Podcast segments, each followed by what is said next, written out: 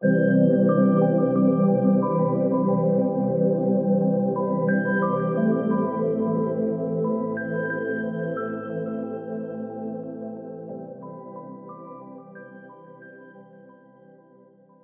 everybody, welcome to 20Q 20 Questions with Interesting People, where we learn the origin stories of everyday superheroes in the LGBT community and friends.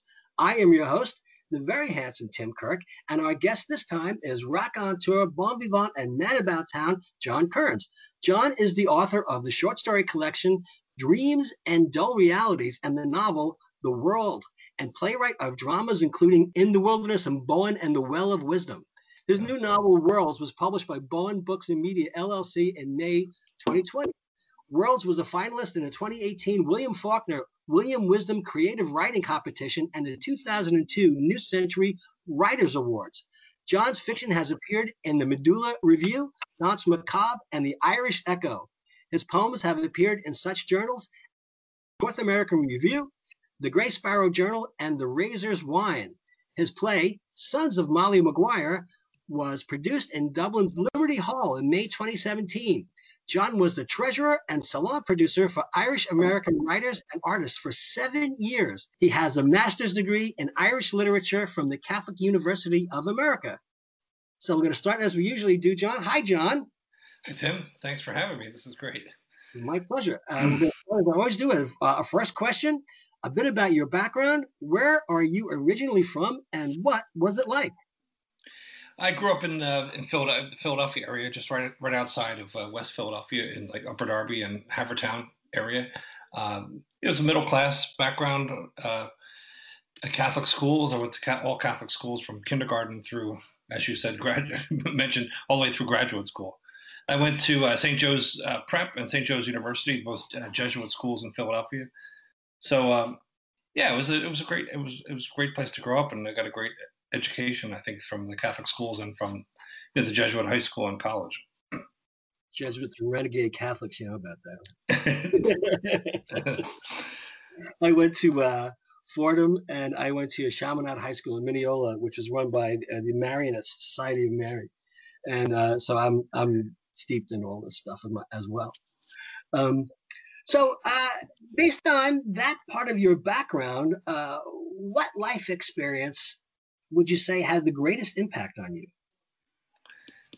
Um, I think, I think when I moved, after I graduated from from uh, college, I did kind of a crazy thing. I just I just kind of packed up and moved to in with my friend in the Bronx, and a lot of people were asking, you know, in those days it was.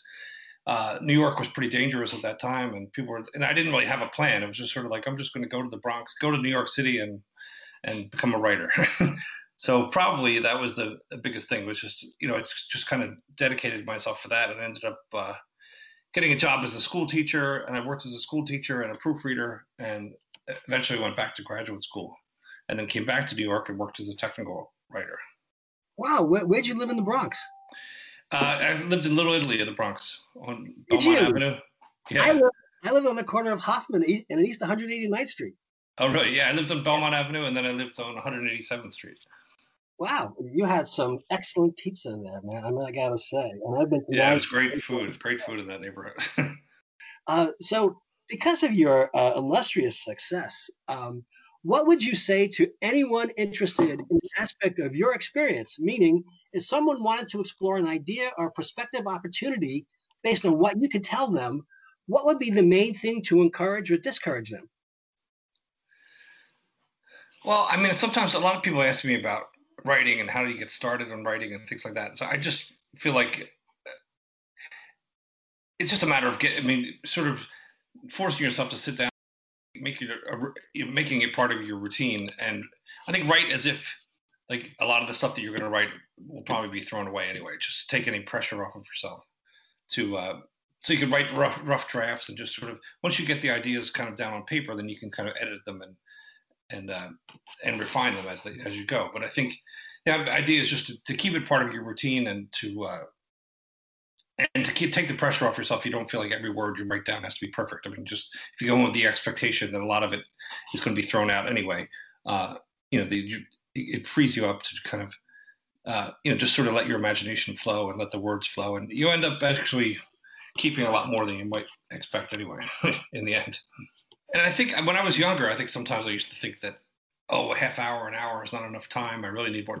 But uh, you find that like the other, you know, if you only have an hour a day, the only the other 23 hours of the day, your brain is preparing for that. Yeah. So you sit down for that hour and this and just uh, stuff comes out that you weren't expecting.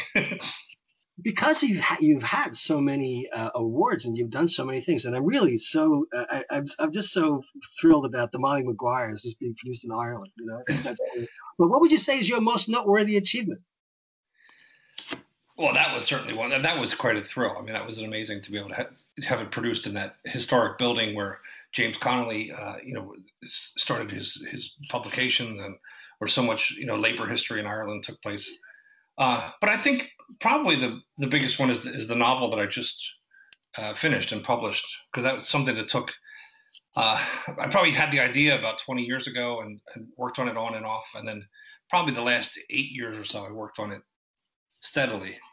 So I think finally get, getting that finished and published uh, is probably the biggest accomplishment because it's it's kind of a long work. It's about four generations of an Irish Irish American family, um, and it's it's unusual in the sense that it doesn't it doesn't tell the story in chronological order. It's sort of it's it has seven chapters organized by the seven deadly sins and seven lively virtues. So um, yeah, it was a lot of work, and a lot of it involved the, the Irish American Writers and Artists uh, Salon. I would, you know, read pieces of it. I would, you know, polish it up in order to read it, then read it out loud, and then polish it some more, and sort of went through, you know, uh, a lot of iterations before it was finally uh, in, you know, the form where it was ready to be published. Um, I, I, think you read, and you did read something out loud to me uh, at uh, Five Times Square. I don't know if that was part of that. Was that a short story you were working on? Oh, really? Yeah, you, you just you just happen to be writing something, and you have happen to have written something, and you just read to me what like a page or two of what you wrote.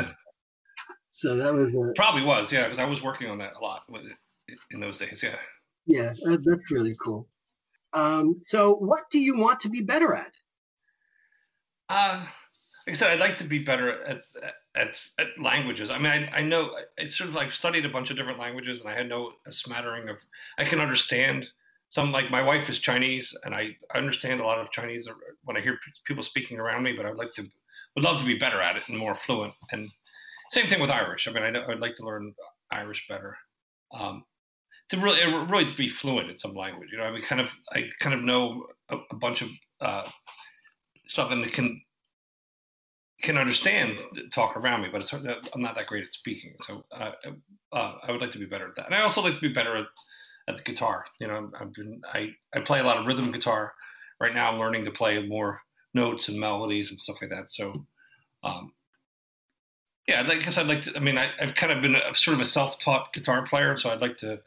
I, mean, I actually started to take lessons uh, just last just two weeks ago. So, uh, just t- trying to learn, you know, refine my knowledge of that and just keep Im- improving. You know, um, so yeah, I think languages and more, you know, more, you know, general knowledge and basic knowledge about guitar and, and music and uh, you know playing melodies rather than just rhythm all the time. Well, that's that's really cool. What would you say was the biggest personal challenge you have faced? A personal injury, a seemingly overwhelming task, a personal or professional goal, a difficult situation you had to overcome? Well, I think um, I think it actually has. It's related to what we were just talking about. I mean, I think a lot of one of the biggest professional goals was what I would love to do is be able to, you know, do the creative writing uh, for a living. I mean, I do enjoy my day job. I, I work as a technical writer, as you know, but um, you know, it'd be nice to have more time to, to devote to creative writing, and that's sort of a one, you know, one thing that that kind of mainstream success where you can, you know, uh, do this for a living would be would be amazing. But I, at this at that point, but as someone someone I knew another writer that I know compared it to becoming an astronaut. I mean, there's there's very few people that can actually, uh, mm-hmm. you know, make a living as as a novelist. So um, unless you're writing, you know, pulp fiction or something like that. But uh, so that's one thing. I guess other challenges I had in my life when I was uh, in high school and college, my mother went through a lot of uh, issues. She she had diabetes and she suffered from depression, and so she was in and out of the hospital a lot. So that was kind of a difficult time, you know, through uh, especially my college years. Wow, I didn't know that. Wow, that's interesting. Um, so, how do you think that shaped you a little? That changed the way your perspective, or uh, helped formulate a different understanding of people, or just uh, something else, uh, uh, like in that facet of human nature that other people might not be familiar with? You think that may have had an, impact and help help formulate the way you think and write and perceive? I think so too. Yeah, I think uh, you know. I think when you go through suffering yourself, or you have suffering in your family, I mean, you you tend to uh, hopefully become more sensitive to other people's suffering. I kind of understand, uh, you know, that people have different issues and people are coming from different perspectives, and so uh,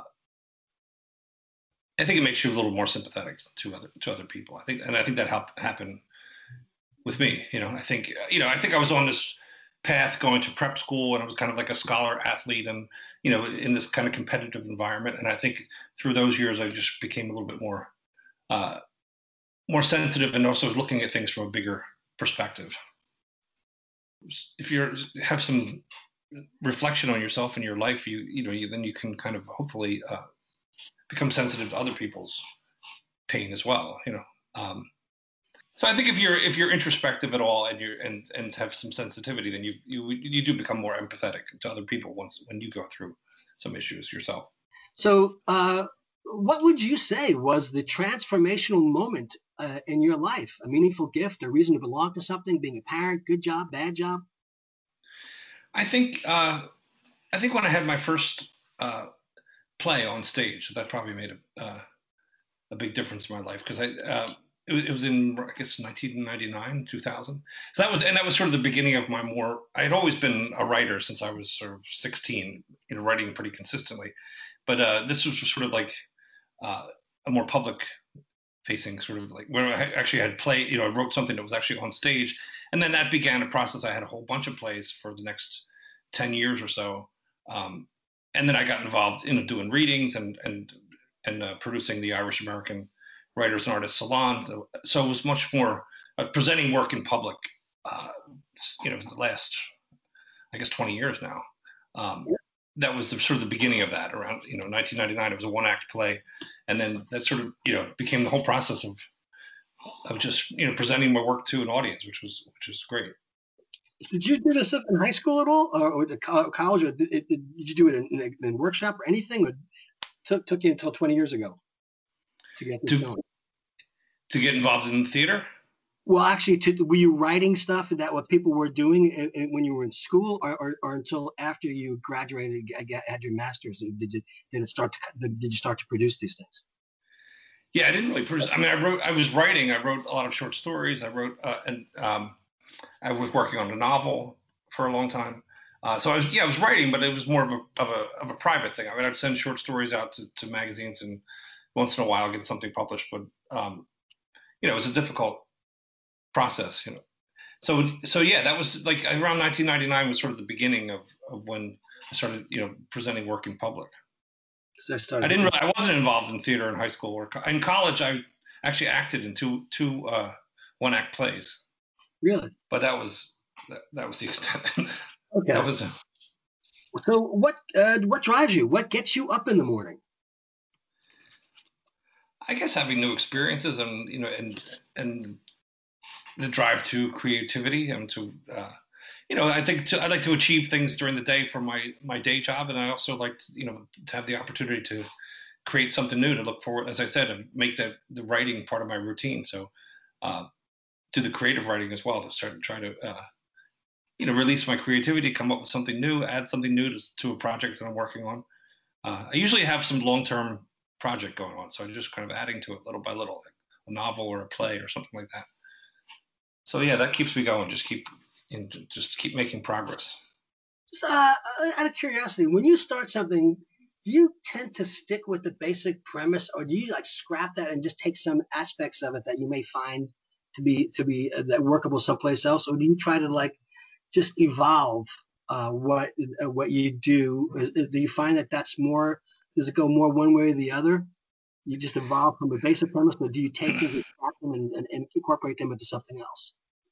I mean, it's part of me that wants to hold on to the original idea as much as possible. But I think, yeah, as you work on something over the years, it starts to develop and change.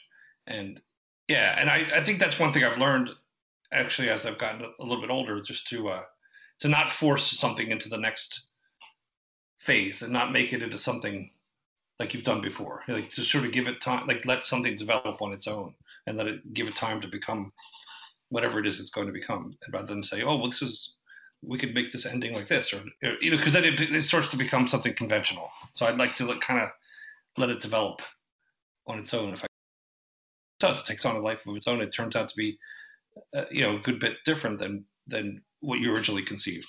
Uh, what's the first thing you want to come to people's minds when they think of you? Uh, I guess I guess writer. I mean, that's what mainly. I mean, that's what I've been talking about the whole time. It seems like, but um, yeah, I think I'd like people to think of me as a writer. You know, I work as a technical writer, I I I, I do playwriting and novel writing and short story, and uh, I've done some songwriting. I've done you know all types, of, different types of things. But yeah, it seems like writing seems to be my main my main thing, my identity. yes, and also you're a good musician. Oh, thank you. Yeah.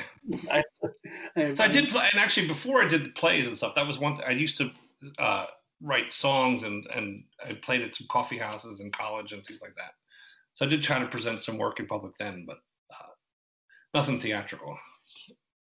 So um, I get to the last of uh, my 10 questions, and this is the one that uh, I think I've gotten so many different responses from people.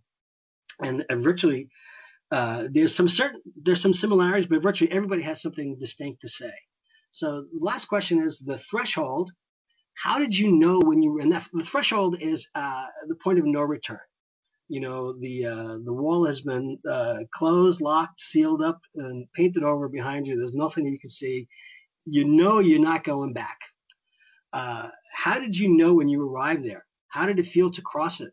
What was the significance to you, and what did you leave behind? What are you glad you left behind, and what do you regret leaving behind?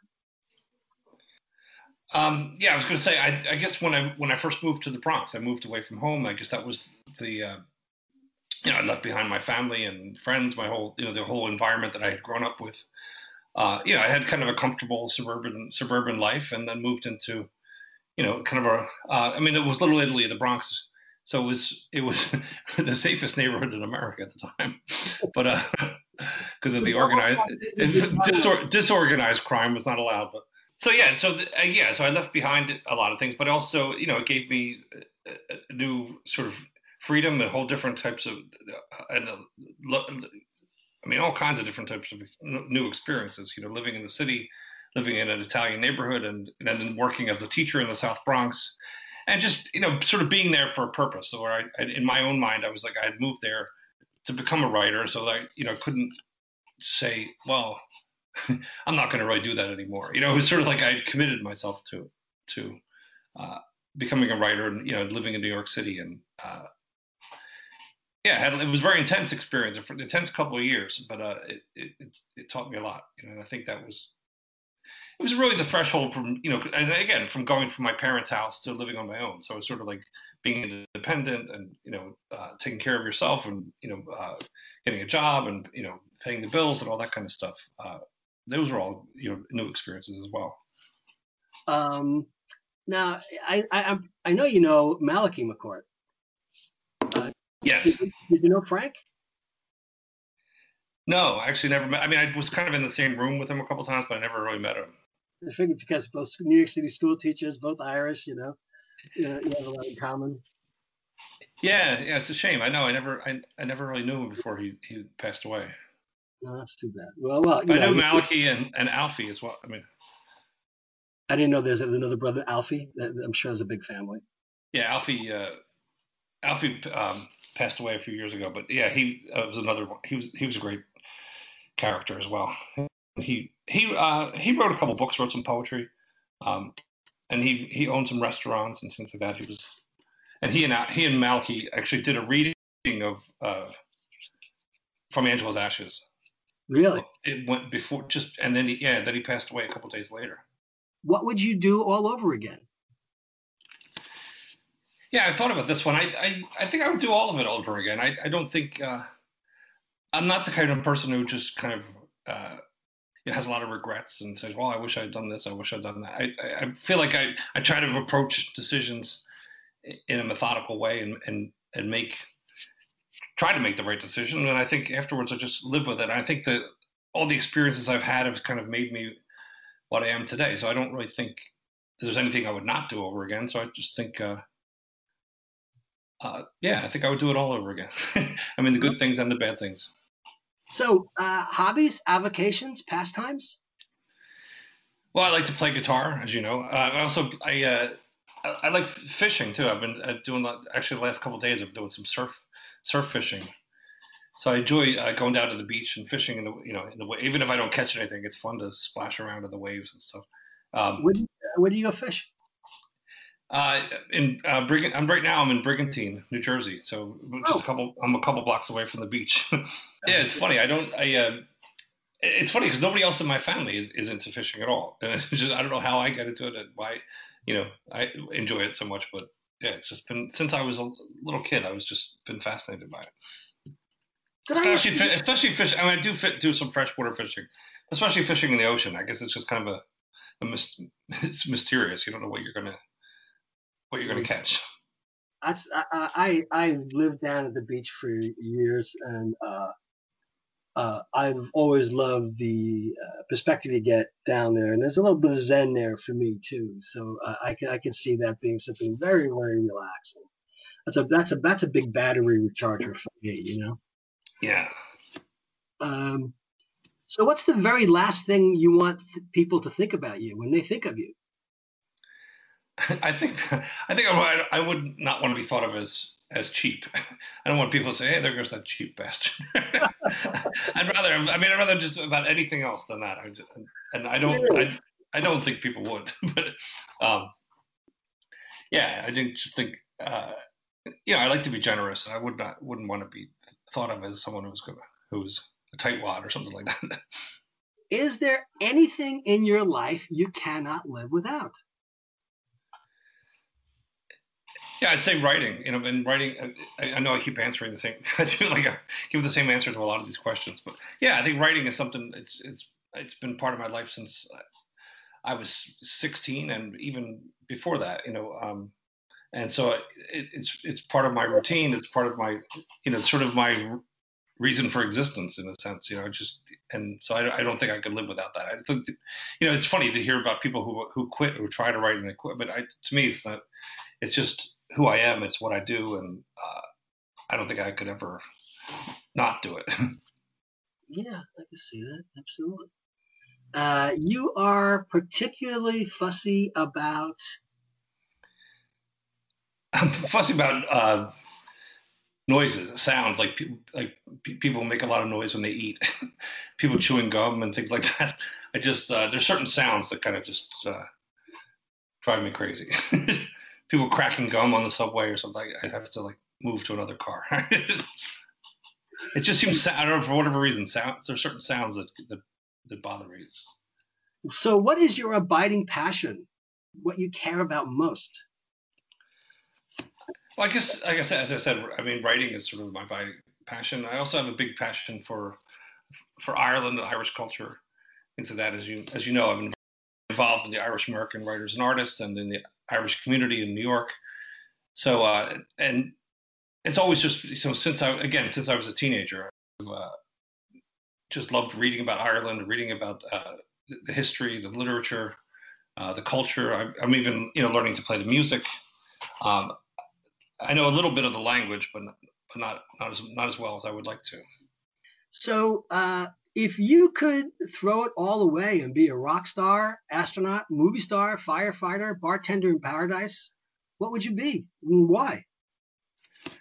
Uh, I think I think rock star.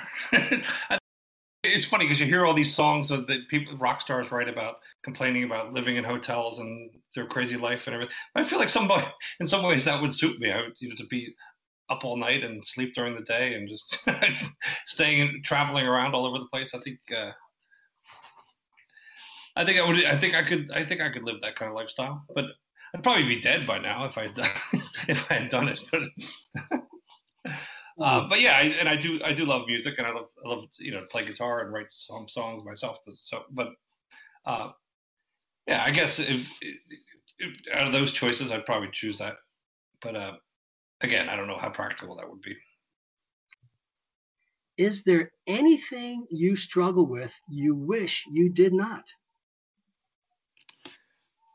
Um, I think, like I said, I think I, I, I, struggle with like reading music and things like that. I mean, I, I play, you know, I've, sort of, as I said, I'm a self-taught guitar player, so I kind of play rhythm. I play a lot of chords, but I don't really know how to read music. And I've tried sometimes over the years. And now, as I said, I just started now. I'm, I'm learning to play uh, using tabs, like but tablature, but I don't really know how to. So I'd like to be better at that. I mean, it's something that I don't know why. It just maybe because it's mathematical. I'm not really great at math. I'm more of a word word person. So somehow, but I'm working on it. I'm gonna. I'm I'm getting better at uh, at playing and looking at tabs at least. So maybe the next step will be actually to be able to read music and play play the notes that I'm looking at.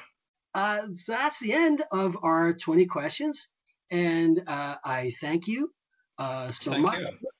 It's been an absolute pleasure. Um, uh, is there any parting words you'd like to uh, express to uh, listeners?